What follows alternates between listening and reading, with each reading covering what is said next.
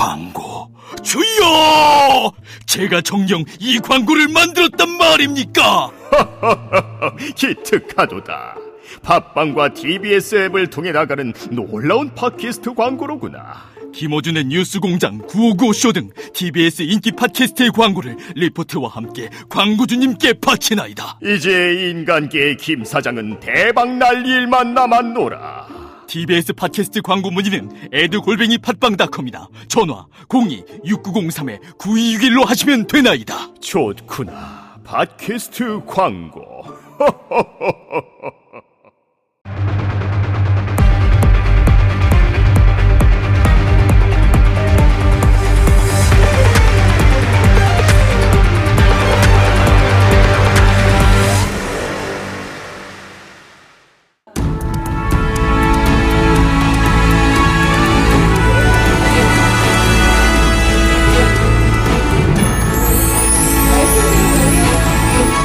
시각 6시 10분 지나고 있습니다. 정봉주의 품격시대 2부 본격적으로 시작해 볼 텐데요.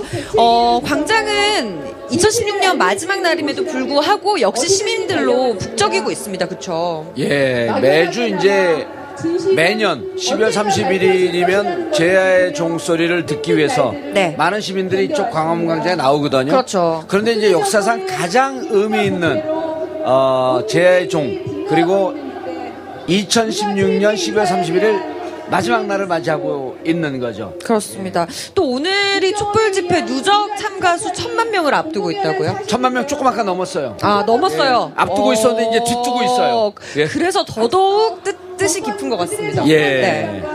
자, 이렇게 촛불을 든 시민들 오늘 어, 10차 어, 촛불 집회인데요. 네. 촛불을 든 시민들이 많아지면 많아질수록 어, 어깨가 무거워지는 것은 바로 헌법재판소입니다. 그래서 헌법재판소는 지금 무슨 생각을 하고 있고 어떻게 진행되고 있는지 이 문제를 어, 자세히 살펴보도록 하겠습니다. 네. 아, 최강욱 변호사 자리하셨습니다. 반갑습니다. 안녕하세요. 어서 오세요. 네, 감사합니다. 저기 우리 최강욱 변호사 팬이 왔어요. 들어보세요. 전북 전라고 내가 보기에요. 최강욱 변호사 화이팅. 좋은 소식 감사합니다. 그리고 그 밑에 하나 써주세요. 정봉주도요. 감사합니다. 예. 네. 전라고 동문에서 저한테 감사패 왔어요. 전라고 생긴 이후로 전라고를 이렇게 전 세계인들에게 알려준 정봉주 위대한 정치인 정봉주 너무 감사하다고요. 이제 이렇게 얘기하면 아마 줄 거예요. 네, 자 어제부로 3차에 걸친 박근혜 대통령 탄핵 심판 준비가 준비 예. 기일이 끝났습니다. 예. 어떤 쟁점들이 오갔는지 간단히 정리 좀 먼저 해주시죠. 어, 준비 기일이라고 하는 거는 본 변론에 들어가기 전에 재판의 쟁점을 정리하고 네네. 그다음에 재판을 어떻게 진행할 것인지 증인은 어떻게 할 것인지 증거는 어떻게 할 것인지를 정하는 절차였습니다. 그런데 저희가 최초에 예상했던 것처럼 헌법재판소가 굉장히 강력한 의지를 보이면서 그 대통령 대리인 측에서 계속 요구했던 그러니까 소송을 지연시키기 위한 여러 가지 전략들에 대해서 다 대부분 기각을 했습니다. 예. 그리고 쟁점도 최초에 이제 우리가 그 소추위원단 쪽에서 그러니까 국회에서 소추를 한 탄핵 사유로는 헌법 위반이 다섯 개 법률 위반이 여덟 개 쟁점으로 크게 이제 열세 개 13개 쟁점을 가지고 쟁점이었죠. 있었는데 예. 예, 준비 절차를 통해서 헌법재판소가 그거를 다섯 개 쟁점으로 압축을 했고요. 네. 그다음에 검찰의 수사나 뭐 이런 것들을 못 믿겠다 이러면서 기관별로 전부 다 사실 조회를 하겠다고 했는데 예. 그거를 재판부가 그 사실 조회를 내긴 내봐라 그런데 재판부가 봐서 필요한 부분만 요약해가지고 필요하면 하겠다 이렇게 또 정리를 했습니다. 예, 그러니까 시- 실질적으로는 기각한 거죠. 그렇죠. 기각- 내용상으로 예. 사, 실상 기각한 것이고 그다음에 증인 신문에 대해서도 어 일단 절차 진행 중에 대통령이 직접 특히 이제 그 세월호 7시간에 대해서 해명해라 하면서 재판부가 모든 국민들이 그날 무슨 일이 있었는지를 다 기억하고 있다. 그러니까 예. 대통령도 직접 자세하게 설명해라 이렇게 얘기를 했었고요.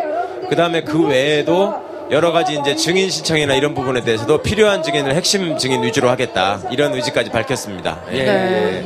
그런데 이제 3차 준비기를 보면서 국민들이 궁금해하는 것은 2004년도 노무현 대통령 탄핵 때는 예. 준비 기일이라고 하는 게 없었단 말이에요. 네. 예, 예. 도대체 준비 기일을 왜 가졌는지 그리고 준비 기일을 통해서 그러니까 처음에 우리가 예측하기에는 대통령 측 대리인 예. 대리인들이 지연 전술을 펼 것이다. 예.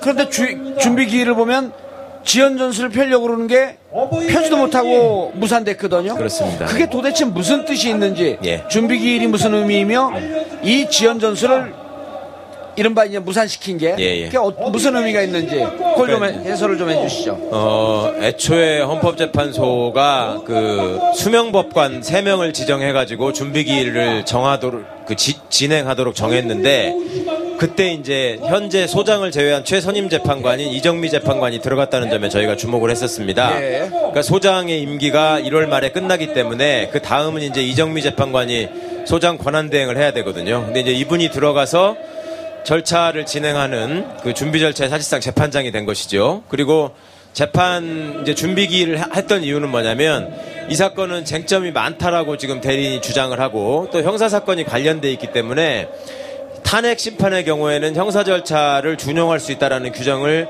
대통령 대리인단 쪽에서 최대한 활용해서 형사 소송의 원칙에 준해서 그 증거 부동의가 있게 되면은 증인을 전원 다시 신문해야 된다 이런 주장을 펼쳤었는데 예. 준비기일을 통해서 헌법재판소는 형사 절차를 모든 부분에 다 준용할 필요는 없다. 예. 필요한 사항에 대해서만 하겠다. 이렇게 잘라버렸고요. 그리고 그 의미는 준비 절차를 통해서 쟁점도 정리되고 압축되고 또 증인도 필요한 증인으로만 정할 것이니 앞으로 이제 대리인단도 소송 지연에 중점을 두지 말고 이 헌법재판소가 정한 쟁점에 대해서 어떻게 할 것인지를 최대한 신속하게 정리해서 밝혀라. 예. 이런 지점을 중- 중심으로 준비 절차를 진행했습니다. 그러니까 예. 이 의미는 최초에 우리 국민들께서 계속 걱정하셨던 부분이 헌법재판소가 계속 시간을 끌지 않을까. 네. 그리고 임기가 임기가 얼마 남지 않은 재판관이 소장을 포함해서 두 명이 있, 있었기 때문에 이 두 분을 퇴임할 때까지 기다렸다가 그리고 두 분이 퇴임되게 되면 일곱 분만 남으니까 거기서 절차를 진행하는 게 좀 영 이상하다 해서 결론을 미루는 이런 그림을 걱정하셨는데 지금 헌법재판소가 진행하는 상황이나 준비 절차에서 나온 여러 가지 정리된 쟁점들을 보면은 헌법재판소는 최대한 신속하게 결정하겠다는 의지를 확실하게 밝히고 있고요. 아, 분명히 네. 밝히고 있는 건가요? 그렇습니다. 예. 예. 그리고 저희가 최초에는 이정미 재판관이 퇴임하는 3월 13일 전까지만 나와도 좋겠다라는 예. 어떤 희망, 소망을 계속 간절히 요청을 했었는데 네. 지금 헌법재판 소장의 여러 가지 발언이나 지금 어허. 진행되고 있는 절차를 보면 1월 말도 가능할 것 같다라는 오. 예, 그런 전망이 지금 계속 1월 나오고 말. 있습니다. 예. 어. 예. 그 아주 좀 그 독특한 상황이에요. 저 예. 같은 경우는 이제 우주의 기운으로 예측을 하는데 예. 최강 변호사는 이제 분석을 통해서 예측을 했는데 그 날짜가 거의 맞아요. 예, 예. 둘이 그래서 예. 이걸 이제 전문 용어로 어. 로고스와 파토스의 조합이다. 이성과 감성의 조합이다. 좀 있어 보이죠? 네, 고급 용어 예. 나왔네요. 그런데 하늘의 뜻이고 시민의 뜻이니까 예, 그런데 같이 이제 통할 수밖에 없죠. 가끔 저희가 이제 이른바 이제 비주류 언론이나 기자들하고 인터뷰할 때 농담으로 예. 박한철 소장의 이름을 빗대서 예. 메뚜기도 한철인데 예. 퇴임되기 전에 이것을 해야 되지 않겠냐 예. 하는 이런 얘기를 듣고 기분 나빴고 좀 미, 미루진 않을까요? 아 진짜로 한철이고 물 들어올 때노 저어야죠. 그런 생각은 당연히 해야 될 것이고 그다음에 예. 무엇보다도 이제 사석에서도 우리 박한철 헌법재판소장께서 이 역사적인 헌법재판에 보- 당신이 확실히 기여하고 싶다라는 얘기를 하는 것 같습니다. 아. 그리고 법률가라면 사실은 그런 욕심이 누구나 다 있을 수밖에 없죠. 이게 예. 앞으로 이제 우리가 이런 대통령을 다시 만날 일도 없을 것이고 또 이런 수준의 대통령을 상대로 탄핵 심판이 진행된다는 것도 대한민국 역사상 그렇게 다시 있지 않을 것이기 때문에 어떻게 보면 역사의 길이 남을 재판에 그- 그것도 소장으로서 이름을 남긴다고 하는 거는 개인적인 욕심으로도 충분히 가능한 일이거든요. 예. 그리고 지금 이제 쟁점이 다섯 개로 정리가 됐다라는 것은 또 어, 기일을 진행하는 데 있어서 길 짧게는 다섯 번 재판을 해도 끝낼 수 있다. 또 예. 길게 봐서는 뭐 열 번을 하면 끝낼 수 있다. 이런 의미도 될 수 있기 때문에 네. 충분히 의지를 가지고 진행한다면 1월 말에도 가능한 상황이 되긴 되고 있습니다. 예. 그런데 이제 박근혜 변호인단 중에 예. 어 손범규 변호사라고 있어요. 예, 예. 저 이런 분- 이분들 참 저는 좀 재밌게 보는데 어 조대환 지금 민정수석은 민정수석 가기 전에 예. 특별수사본부에서 수사하는 것을 지적을 하면서 박근혜 대통령은 뇌물죄로 지금 나온 상황으로만도 뇌물죄로 적용이 가능하다. 그렇죠. 예. 그러더니 느닷없이 민정수석으로 갔어요. 예, 예. 그리고 최명승 최명선 그 변호사. 최명승 변호사는 예, 예. 탄핵 사유가 충분하다. 탄핵 사유가 충분하다. 예. 그러더니 박근혜 대, 대리인을 또 갔고요. 예. 이번에 이 손범규 변호사는 예전에 2004년도 노무현 대통령 탄핵 당시에 청구인으로 있었단 말이에요. 예. 김기춘 밑에 있었던 거죠. 그러니까. 정부인 측 대리인이었습니다. 청구인 측 대리인이니까 예. 그때 뭐라고 얘기했냐면 이분이 경제를 경제 파트를 담당하고 있었는데 노무현 대통령이 경제를 망가뜨렸다 하면서 두 가지 사유를 들었어요. 첫 번째 3.6인가 3.7% 경제 성장률을 들으면서 전임 김대중 대통령보다도 현격하게 낮은 경제 성장률을 일으켰다. 예. 근데 지금은 2.6%예요. 그리고 또 하나 뭐 얘기를 했냐면 가계 부채가 400조를 넘었다. 어, 지금 1300조 3배가 넘었어요. 그러면 이 손범규 변호사 주장만 따르더라도 박근혜 대통령은 탄핵 인용 사유가 충분하지 않나요? 그럼요. 거기다 추가로 하나 더 말씀드리자면 대통령 지지율이 당시에 뭐 30 몇 퍼센트밖에 안 나온다. 그렇죠. 이 얘기를 했는데 예. 지금 대통령 지지율은 뭐 10분의 1, 그거에 10분의 1도 안 될 것 같고요. 예.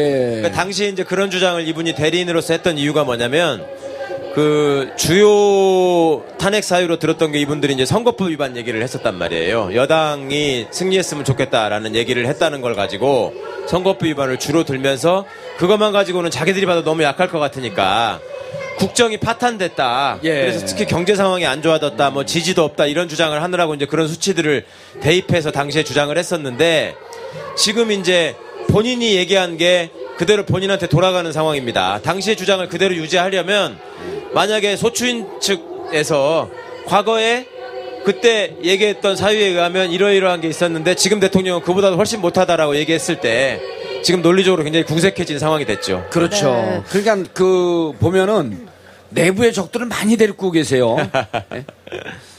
네, 헌재가 속도를 좀 빠르게 내는 것 같은데 어, 내년 1월 3일과 5일에 변론기일을 열겠다고 밝혔습니다. 예. 왜 이렇게 빠르게 가는 걸까요? 당연히 헌재는 국정 혼란 상황을 최대한 빨리 끝내는 것이 헌재의 임무라고 생각하고 있고 네. 그것이 당연하고 아, 또 공개적으로 그걸 밝힌 적이 있었습니다. 네. 지금 예. 이제 대통령이 유고돼 있는 이런 혼란한 상황을 음. 지난 지난 방송 때 제가 이 자리에서 네. 어, 대통령이 유고되면 헌법상 60일 안에 선거를 할- 하게 한다는 의미를 생각해 보시라는 말씀을 드렸는데 헌법재판소가 보기에도 혼란이 길어지면 길어질수록 나라를 좋지 않다라는 생각을 하는 거고요. 예. 그 또 공개 변론을 일주일에 두 번 한다라는 거 하는 것은 굉장히 빠르게 진행하겠다. 지난번 노무현 대통령 때는 일주일에 한 번 정도 했었단 말이죠. 그렇죠. 예.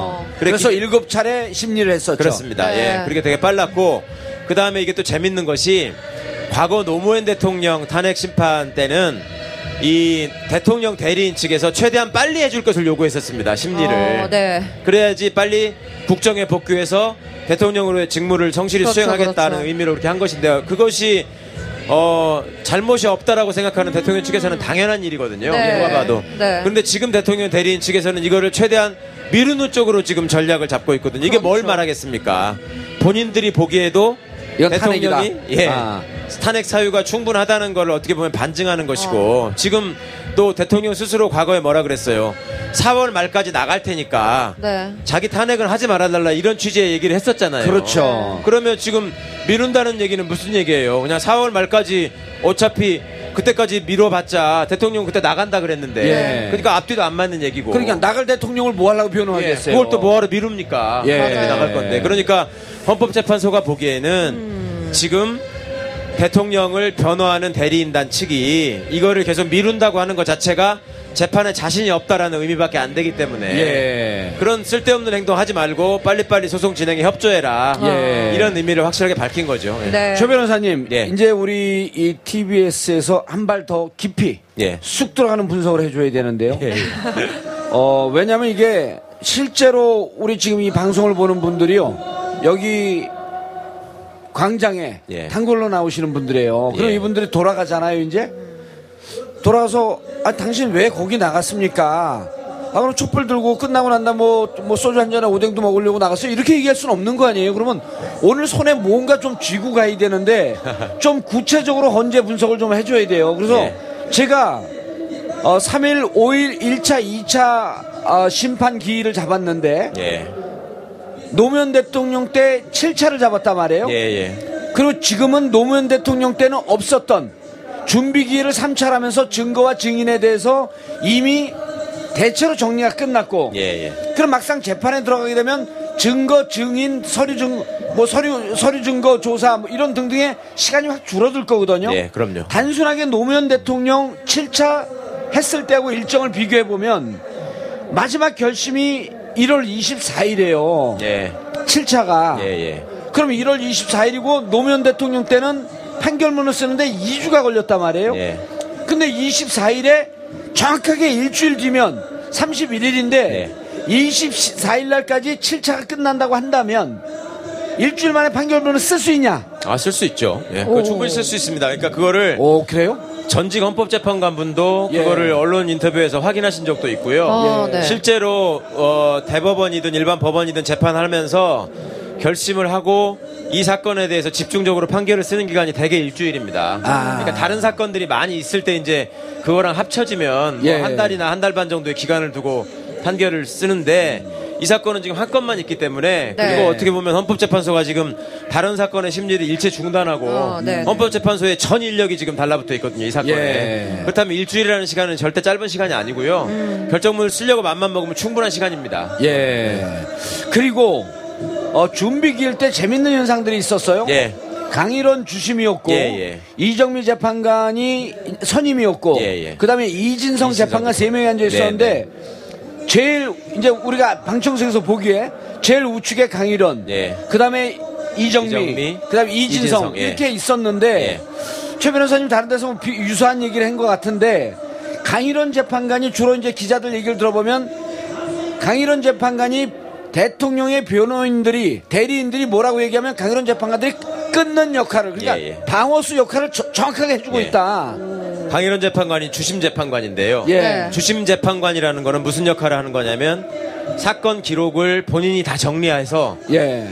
그 재판관들이 토론할 수 있는 자료를 만들 책임이 주심 재판관한테 있고요. 예. 그다음에 이게 결정이 됐을 때 네. 주심 재판관이 이게 탄핵 인용이든 기각이든 의견이 있을 거 아닙니까? 음. 그 의견을 주심 재판관이 내고 그대로 결정이 되면은 주심 재판관이 그 결정문 판결문을 쓰는 사람입니다. 예. 그러니까 주심 재판관이 지금 준비 절차를 진행하는 것이 굉장히 중요한데 지금 취재한 기자들의 얘기나 방청한 펴- 그 법률가들의 얘기를 들어보면 그 대통령 대리인단 측에서 어떤 쟁점에 대해서 계속 문제를 제기하면서 시간을 끌려는 시도를 할 때마다 강일원 재판관이 굉장히 단호하게 그걸 잘라내고 있다는 거거든요. 예. 그런데 저도 이제 변호사를 하면서 강일원 재판관의 재판을 해봤지만 네. 어, 판사 출신인가요? 그렇죠. 원래 판사 출신이고 예. 이분이 헌법재판관으로 지명될 때 어, 국회 몫인데 국회는 세 사람의 헌법재판관을 추천하게 돼 있는데 한 사람은 여당, 여당, 예. 한 사람은 제1야당, 그다음에 한 사람은 여야 합의로 추천하게 돼 있습니다. 근데 예. 이 강일원 재판관이 여야 합의로 추천된 재판관이거든요. 어. 그런데 강일원 재판관이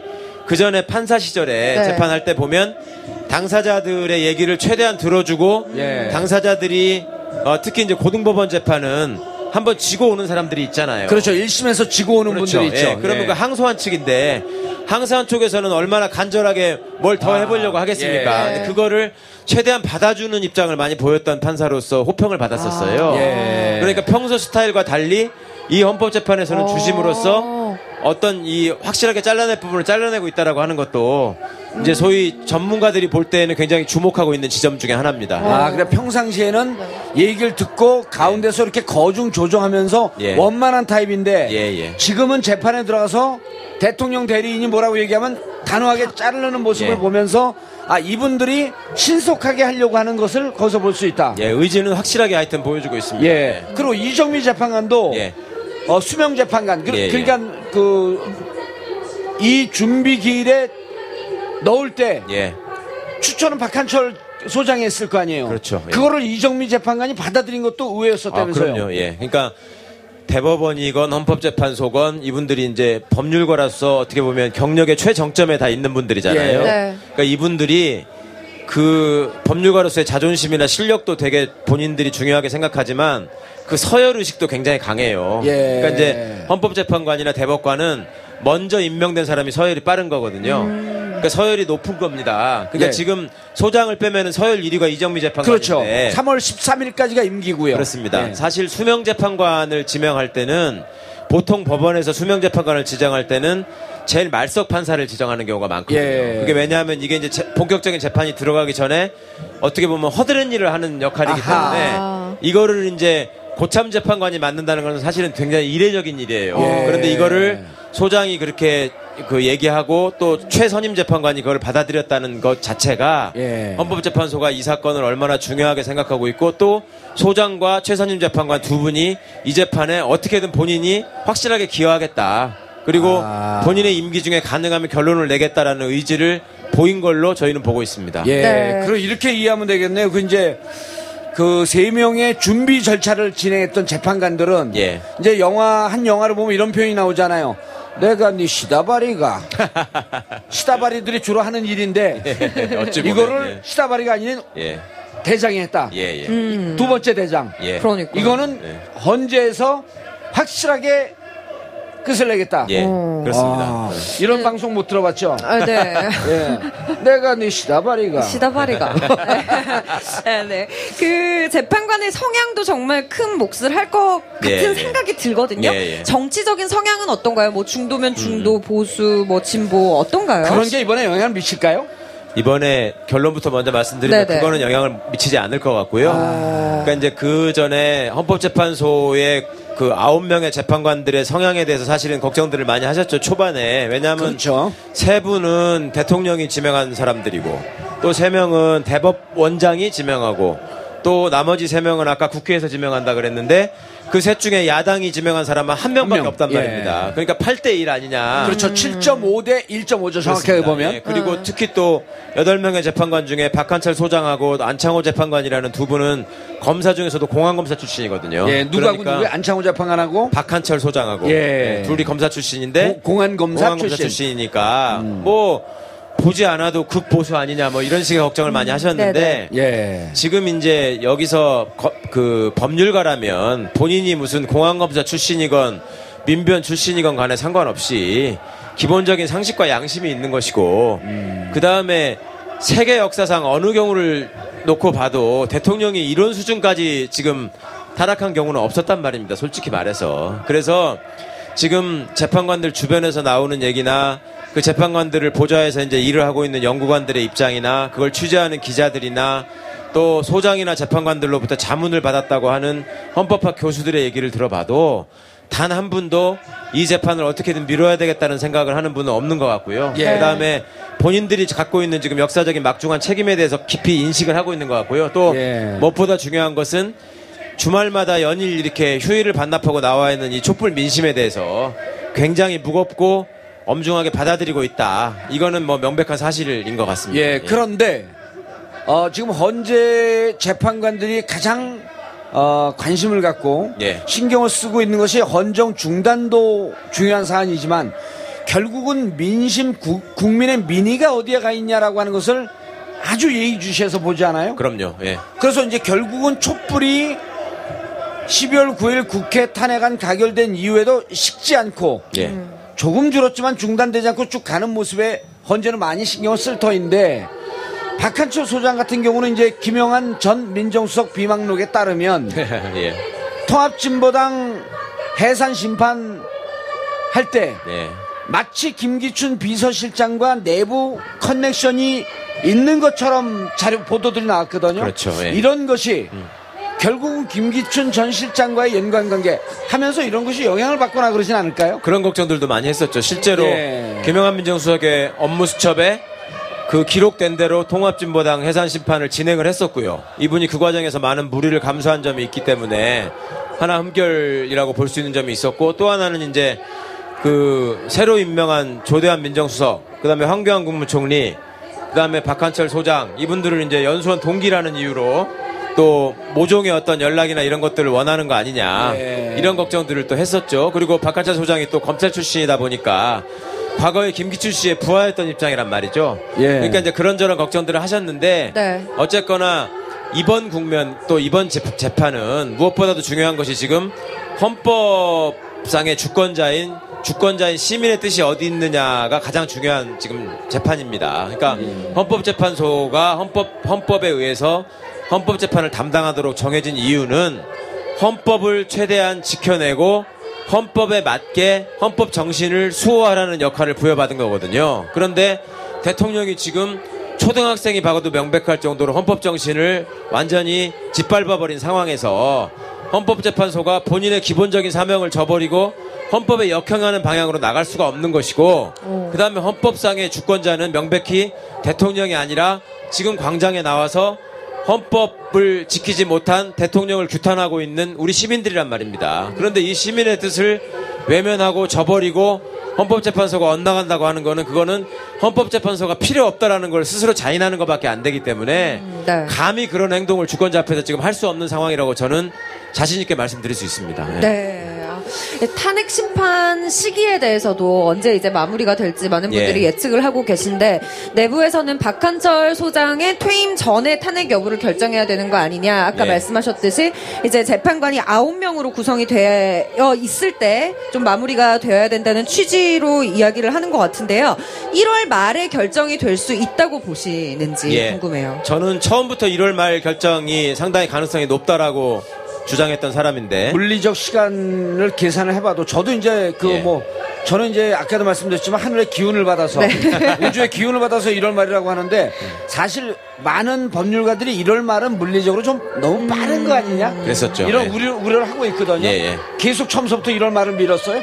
아니 저희 뭐 그 팟캐스트를 통해서도 말씀드렸었고 네네. 계속 얘기를 했었는데 지금 언론을 자세히 보시면 최초의 판사 출신의 전직 헌법재판관들이 예. 여러 가지 절차적인 상황이나 증거에서의 쟁점이나 이런 걸 생각하자면 1월 말은 도저히 불가능하다는 인터뷰를 많이 하셨습니다. 초창기에. 초창기에. 예, 국회 탄핵 심판안이 가결되고 난 직후에. 네, 그렇죠. 예. 근데 요즘 그분들 인터뷰한 걸 다시 찾아보시면 네. 바뀌었습니다. 그러니까 이제. 준비 절차가 진행되는 걸 보면서 법률가로서 감이 온 거죠. 아, 이게 지금 헌재가 의지를 가지고 굉장히 신속하게 하려고 하고 예. 아, 이렇게 가면은 1월 말 안에 끝낼 수도 있겠는데 그런 얘기들을 지금 이분들이 스스로 지금 말씀하고 계시거든요. 이거는 다른 거 다 차치하고 무엇보다도 국민의 뜻이 엄중하다라는 거를 당연히 받아들일 수밖에 없는 상황이 되고 있다는 거를 그 사람들이 스스로 명심할 수밖에 없는 국면이 계속 이어지고 있고요. 예. 네. 그 다음에 쟁점이라고 하는 것이 사실 따져보면은 그렇게 지금 어려운 게 아닙니다. 오히려 노무현 대통령 때보다 더 쉬운 그렇죠. 것 같아요. 훨씬 쉬운 거죠. 이게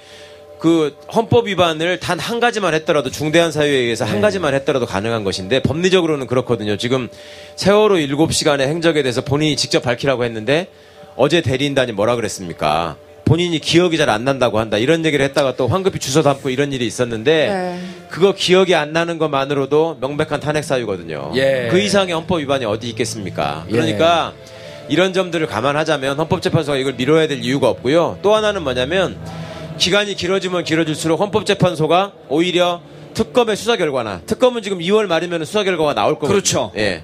그 다음에 최순실 재판이 지금 지- 시작이 됐기 때문에 음. 일 1심 재판도 대법원도 지금 뭐 어떻게 뭐 생중계를 해보겠다 뭐 이러면서 지금 여기 또 한 한 숟가락 얹으려 그러는데 예. 어쨌거나 그 1심 재판이 또 두 달 정도 진행이 되면은 대부분의 윤곽이 또 나올 거란 말입니다. 그러면 네. 그런 상황에서 헌재가 뒤늦게 거기 올라타서 편승하는 모습을 보이고 싶지 않아 할 거예요. 아, 그러니까 특검의 수사를 뒤쫓아가면서 그렇죠. 예. 헌법 재판소의 이 예. 판결을 좀 그러니까 쉽게 얘기해서 검찰이 특검이 광파를 때 뒤에 쫓아가고 싶지 않다. 그럼요. 과거에 헌, 헌재가 권력의 눈치를 보던 시절이 있었습니다. 예. 실제로 많이 또 그런 재판을 했었습니다. 그럴 때 주로 써먹던 방식이 법원이나 검찰의 결론이 나는 걸 봐야 된다 하면서 시간을 미루는 아. 일이 흔했거든요. 네. 이번에도 그걸 걱정했는데 사실은 지금 상황에서는 국민적인 여망이나 시선이 헌재에 집중되고 있다는 걸 본인이 느- 본인들이 느끼고 있기 때문에 네. 이 상황에서 대통령을 두고 가장 먼저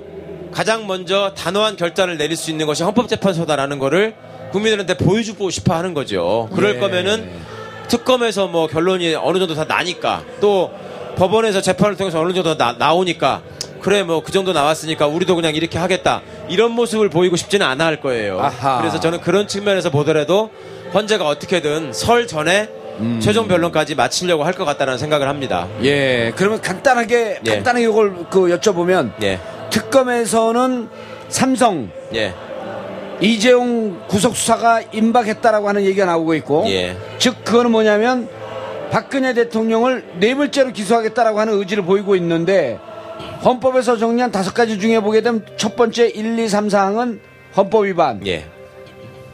다섯 번째는 뇌물죄 등 예. 형사소송법 위- 형사법 위반 예, 예. 이렇게 되어 있는데 검찰이 특검이 수사하고 있는 뇌물죄와 무관하게 바로 탄핵을 갈 수 있다 궁금해요. 이렇게 보시는 건가요? 아 그러니까 맨 처음에 헌법재판소가 노무현 대통령 탄핵 재판을 기각할 적에 예. 예를 들면 뇌물죄 정도를 저질렀어야지 탄핵할 수 있다 이런 식의 아, 그 설치를 했었단 말입니다. 그렇죠. 명문, 명문화했죠. 예, 그래서 뇌물죄가 중요한 것인데 특검이 검찰의 수사 기록을 최초로 넘겨받아 가지고 검토한 뒤에 특검이 뭐라고 했냐면 생각보다 뇌물죄 수사가 굉장히 잘 돼 있다.